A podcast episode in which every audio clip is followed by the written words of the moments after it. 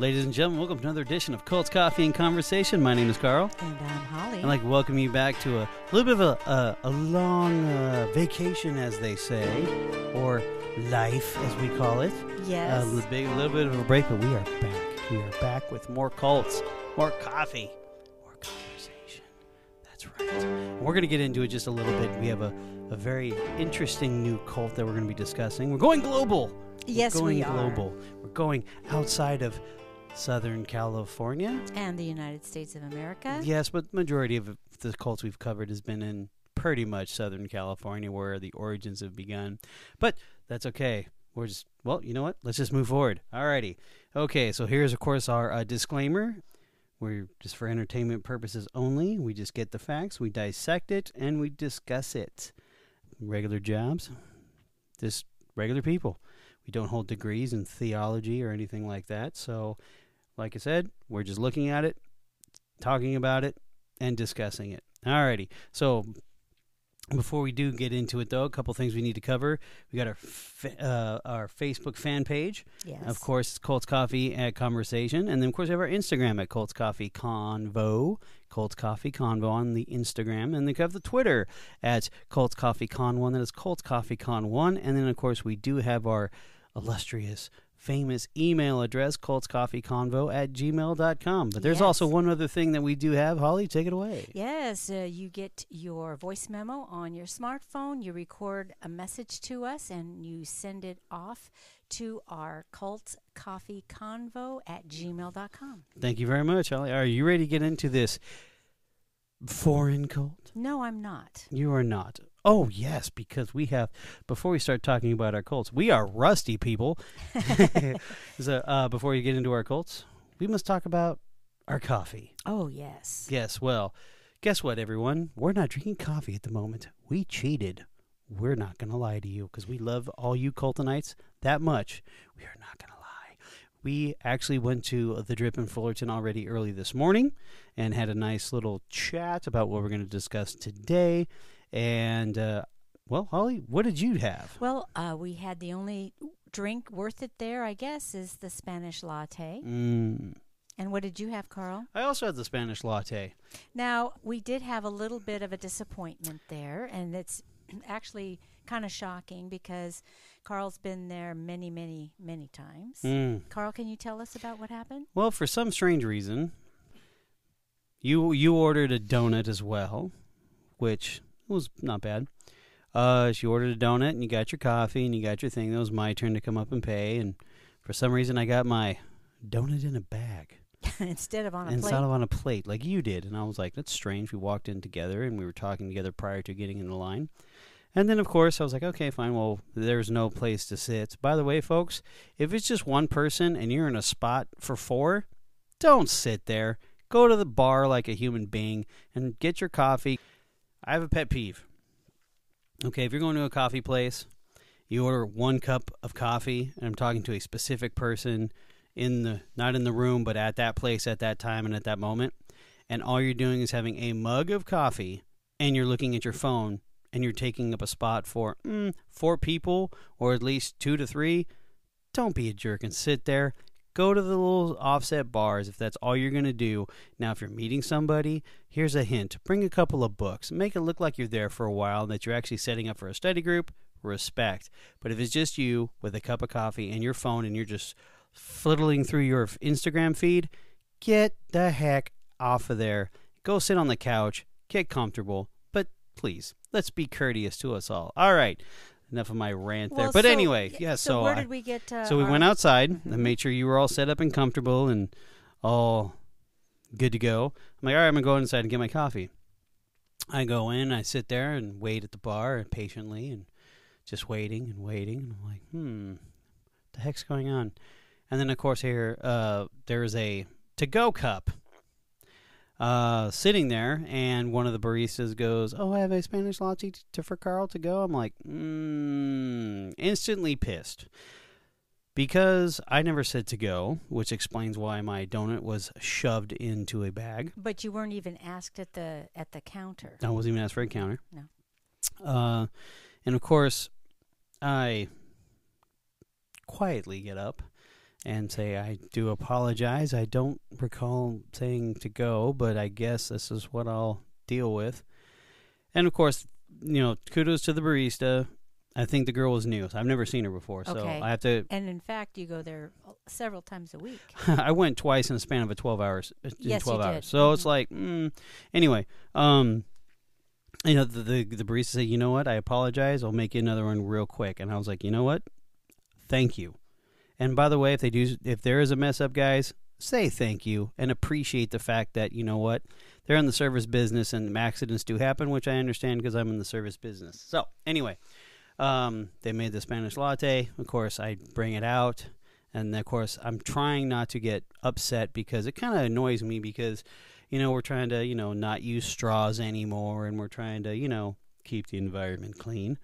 If you're going to a coffee house, ask for a real mug okay? Because you know what? That's designed for that to do to, to have and to enjoy. I personally like to go to this coffee house because of the fact that they serve it in an actual big old mug. Well, they will do that at Starbucks too. they do. Some do some don't. Really? yes some don't. Okay. um but you know i'm if i wanted a coffee to like i don't me and my sarcasm and my mouth is sometimes getting myself in a little bit of trouble. But because i almost said well if i wanted this i would have gone to starbucks across the street i want a real mug Did you say that? I did not. I did not. I thought it. I thought it. But that's not fair to the Starbucks is barista. just about across the street. yes. So I'm not going to, you know, I have to respect other people's mistakes and all that kind of stuff. But anyway, uh, you know, of course, I sit down there and I'm eating my donut angrily. And what did I say? You're saying I'm eating the hate and drinking the hate. I'm eating and drinking the hate. This is like the hate you give. Mm, tastes so good. Of course, yeah, because Holly- you had Holly the laughed. donut in the bag and it's all smushed. it was it was smushed. It was kind of smushed in there, and and, you I did was pay quite a bit for it. yes We could have gone to Jack's Donuts and got Mm. a half of a dozen. for what we paid for that. yes. Mhm. So you know, at least be kind and courteous. And I, anyway, I can go on for days about the disappointment. But anyway, we got to sit down. We had Spanish lattes. They were fantastic as usual, perfection. I apologize to the barista who who did mess up, or the person who took my order. I apologize. I'm glad I did not lose my temper. Um, but certain sometimes, you know, little details here and there. Anyway, okay. Are you ready to get now? Go international. Uh, yes, we are going to go international. Uh, we're going into a non-Western. Well, actually, yes, we're non-Western uh, beliefs. Yes. and somebody that is uh, you know i did take a little i've been talking to people about what we are going to be doing you know my friends and coworkers and i'd asked did you ever hear this that you know what we're going to talk about and they barely remembered even people my own age or older so i think this is a good opportunity to share this and educate people on this historical event Hmm. Okay. Now you're sitting there probably thinking, what could it be? But I know this did make global news. oh yes it did This made global news. It was very. That's how do you put it? It was one of a kind type of. Was it one of a kind? You would think, or it was something uh, during the time frame. Nobody was doing this stuff. oh no this is a, a This is biological. Yes, it would be on the at the time. It was on the same level as um, the first bombing of the Trade Center in 1993. Yes. Before uh, 2001. Right. But so enough guessing. You ready to tell them what it is? Okay, I will say it unless you want to give a shot. go ahead. You you do it. It's Aum Shinrikyo. Aum Shinrikyo. Now it's A U M S and the space S H I N R I K Y O. Aum Shinrikyo, which means supreme truth in. Ju- now this is Japan, everyone. Yes, This is Japan. Japan. This is in Japan. Now, the leader of this uh, supreme truth, or the Aum Shinrikyo, is Asahara Matsumoto. Now, Okay. Let's talk about this interesting fellow. Uh, his original name is Chizuo Matsumoto. Now, he was born uh, March 2nd, 1955. Now, he comes from a huge family, uh, nine children total, uh, and of course, grown up very, very poor. Now, yes, let's make this note that this is 10 years after uh, World War II ended. So this economy in Japan was pretty much annihilated after the war. So they're still they're still in the the throes of getting their economy back. Yes. Now, his early life, he had infantile glaucoma. Uh, he and we sent to school for the blind. Uh, he was intelligent and he did have charisma. Now, since he, you know, has a little de- uh, deficiency in life, he was uh, very angry and he bullied and manipulated classmates. Uh, he was violent and uh, liked to make people suffer if he were your enemy. So, little sadist there. Uh, but he did graduate in 1977. Uh, extremely narcissistic, wouldn't you say? Ah, yes. Yes.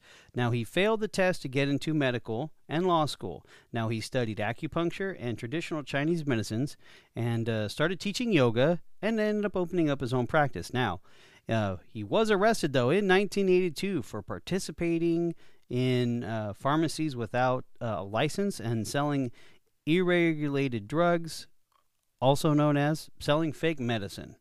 He was a snake oil salesman, as one of uh, other other co-hosts have, have mentioned before. Uh, now he was he didn't getting married though back in 1978 to, to a woman by the name of uh, Tomoko, and they had six kids. Yes, they did. Yes. So now in the early 1980s, Japan's economy be, uh, became the single biggest on earth. People were searching for the meaning of their lives, and of course, a lot of new religions has popped up during this time. Now, uh, one of, of course was called the Agon Shu. Now, Agon Shu is a mixture of Buddhism and Hinduism. Now, it started in 1955, but it took off when the Japanese government recognized as religion back in 1982. Asahara became a devoted member of the Agon Shu. Now, uh, instead of becoming uh, enlightened, he figured out that the new religions were the future. Now, does this kind of ring a bell a little bit? Here in the United States, we had uh, religions that were incubated in the 50s and the 60s. Right. Mm-hmm. And then, of course, turned into something usually in the 80s. Yes. Mm-hmm. Right. And, of course, uh, the religion that I'm pertaining to that kind of has a similar feel when he says that uh, he figured out that the new religions were the future is the Scientology because Yes. that's what L. Ron Hubbard w- w- was saying. Yes. Now, he created a spiritual crisis and abandoned Tomoko and his children to go to India for two years to study religious texts. Wow. I'm wondering what he studied in India for two years. Well, abandoning, I love that word, abandoning. Well, yeah, because an abandonment means that there's no financial support, Nope. And he just made an an excuse. Oh, I'm in crisis. I'm just abdicating all my responsibilities. You figure it out. Hmm. What a lovely chap. And it only gets lovelier. Now, returning in 1984, Asahara started I. Okay, now this one, folks, you need to bear with me. It is Aum Shinsen no Kai, which was quickly renamed the Aum Shinrikyo. Now, he changed his name also. Now, who else does remind us of? Of Shoko Asahara. Now, he stood on the street corners handing out leaflets and preaching his beliefs. Because of his charismatic way of speaking, he was able to gather a following. Now, let's kind of get into the uh, the beliefs. You want to get into the beliefs? Yes? I will uh, Sure. get into some of the beliefs. Yeah. It's a mix of Christianity, Mm. end times, hmm Hindu creation myths, Buddhism, yoga, Nostradamus prophecies, and anything else he wanted. The religion preaches that there are a number of steps or levels of consciousness that a member can reach through the teachings of the Spirit of Truth, His Holiness the Master Shoko Asahara.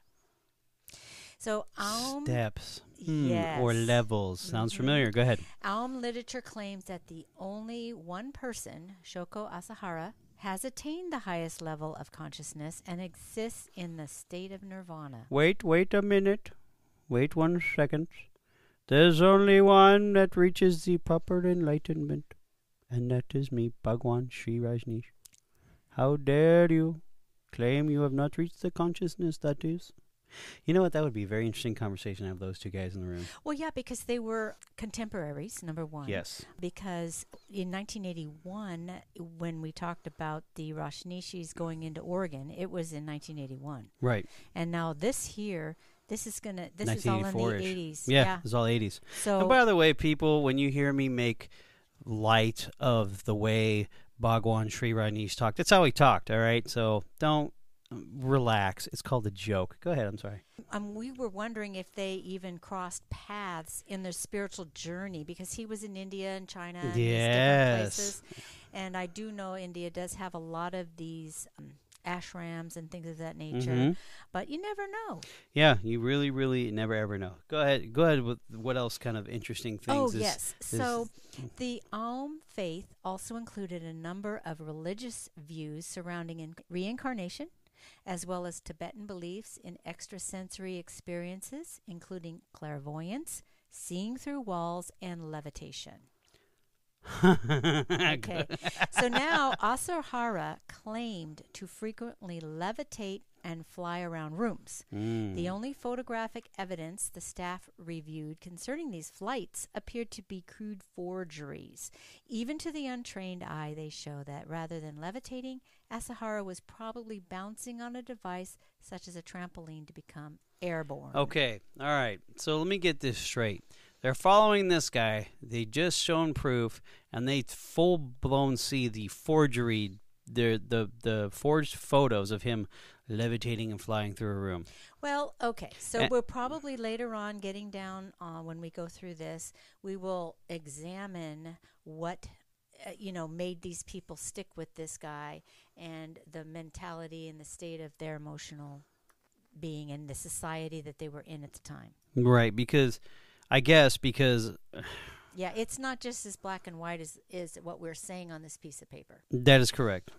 That is correct. I'm sorry. Go ahead. Continue. No, that's fine. So, Aum members could move along in their spiritual development through various ways and magical rites. Now, I would love it if there were some magical rites that would work. Sounds Harry Pottery to it me. It does to me.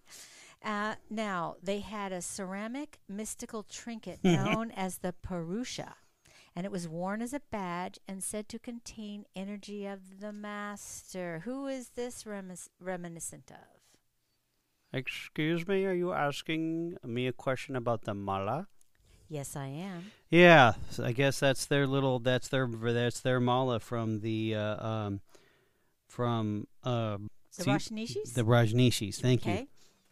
Okay, now they also they required a significant donation for spiritual development could be accelerated through the magical touch on the forehead by one who had already attained enlightenment. And there was only one who was Asahara. Right.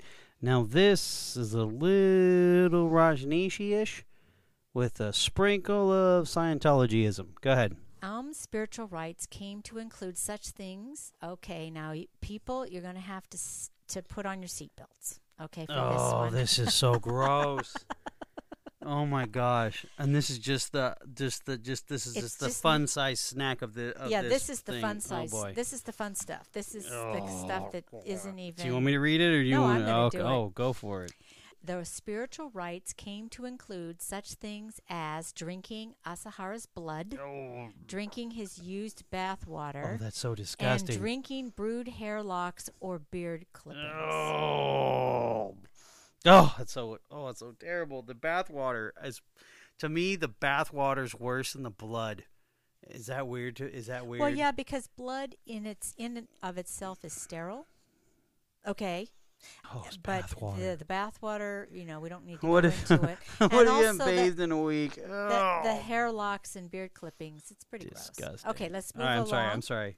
So Asahara claimed for himself a messianic mantle. Now I love that. Where you you just decide I am the Messiah. Ah, Okay. yes. Now in 1985, Asahara allegedly had a visitation from the Hindu god Shiva about his identity and calling. Asahara then understood himself to be the god of light who leads the armies of the gods. So this is really claiming he's god of the gods Mm. okay, and is to create an ideal society made up of those who have attained psychic powers. Now, another thing about these psychic powers Mm. uh, reminds us of Scientology. Mm-hmm. Yes. Okay. Agreed. Now, they also part of their philosophy was uh, end of the world thing. That was their huge. Well, that's what kind of put them on the map, for the most part, as far as a global acknowledgement. Yes. Okay. Global acknowledgement. Now, the cult uh, was uh, fixated on the Hindu god Shiva, obviously, because he had a vision. Reminds me of a few people we've covered. And the god of dis- who is the god of destruction? I apologize. Thereby explaining in part the violent nature of the cult and its emphasis on Armageddon. Now, Armageddon, or the end of the world, is a, a, a normal uh, tenet of Buddhism. No, it's not a normal. Oh, it's not. I'm sorry. Thank you. It is. I was like, wait, what? Uh, it's not a normal tenet of Buddhism or other Eastern religions popular in Japan. It was a core element, though, of the Aum religion, with uh, salvation only coming uh, at the end of the Armageddon to those who adopted the Aum faith. Now, Asahara foretold salvation for those Aum members who have uh, attained a higher state through the teachings of the Supreme Master. Wow. Now, in 1989, Asahara published a major religious paper on Armageddon called The Destruction of the World. That's original. In it, Asahara apparently described the world wide calamity based upon a war between Japan and the United States, which would start sometime in 1997.